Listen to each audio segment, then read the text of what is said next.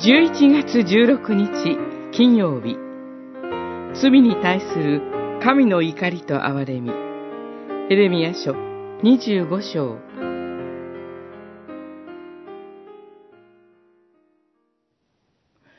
この地は全く廃墟となり、人の驚くところとなる。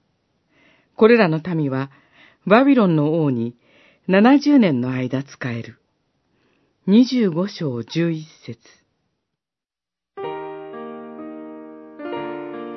ここには、ユダ王国の滅亡が予言されています。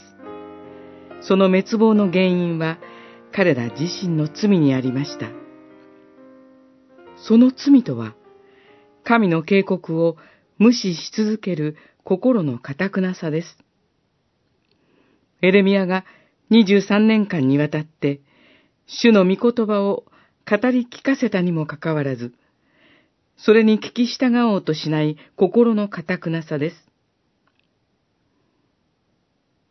23年間という期間は、決して短くはありません。忍耐をもって民に接してこられた神の憐れみ深さを感じます。もちろん、神がこれまで忍耐してこられたのは、ただ一度の23年間ではありません。ここに至るまで、何度ご自分の民の罪を忍耐してこられたことでしょう。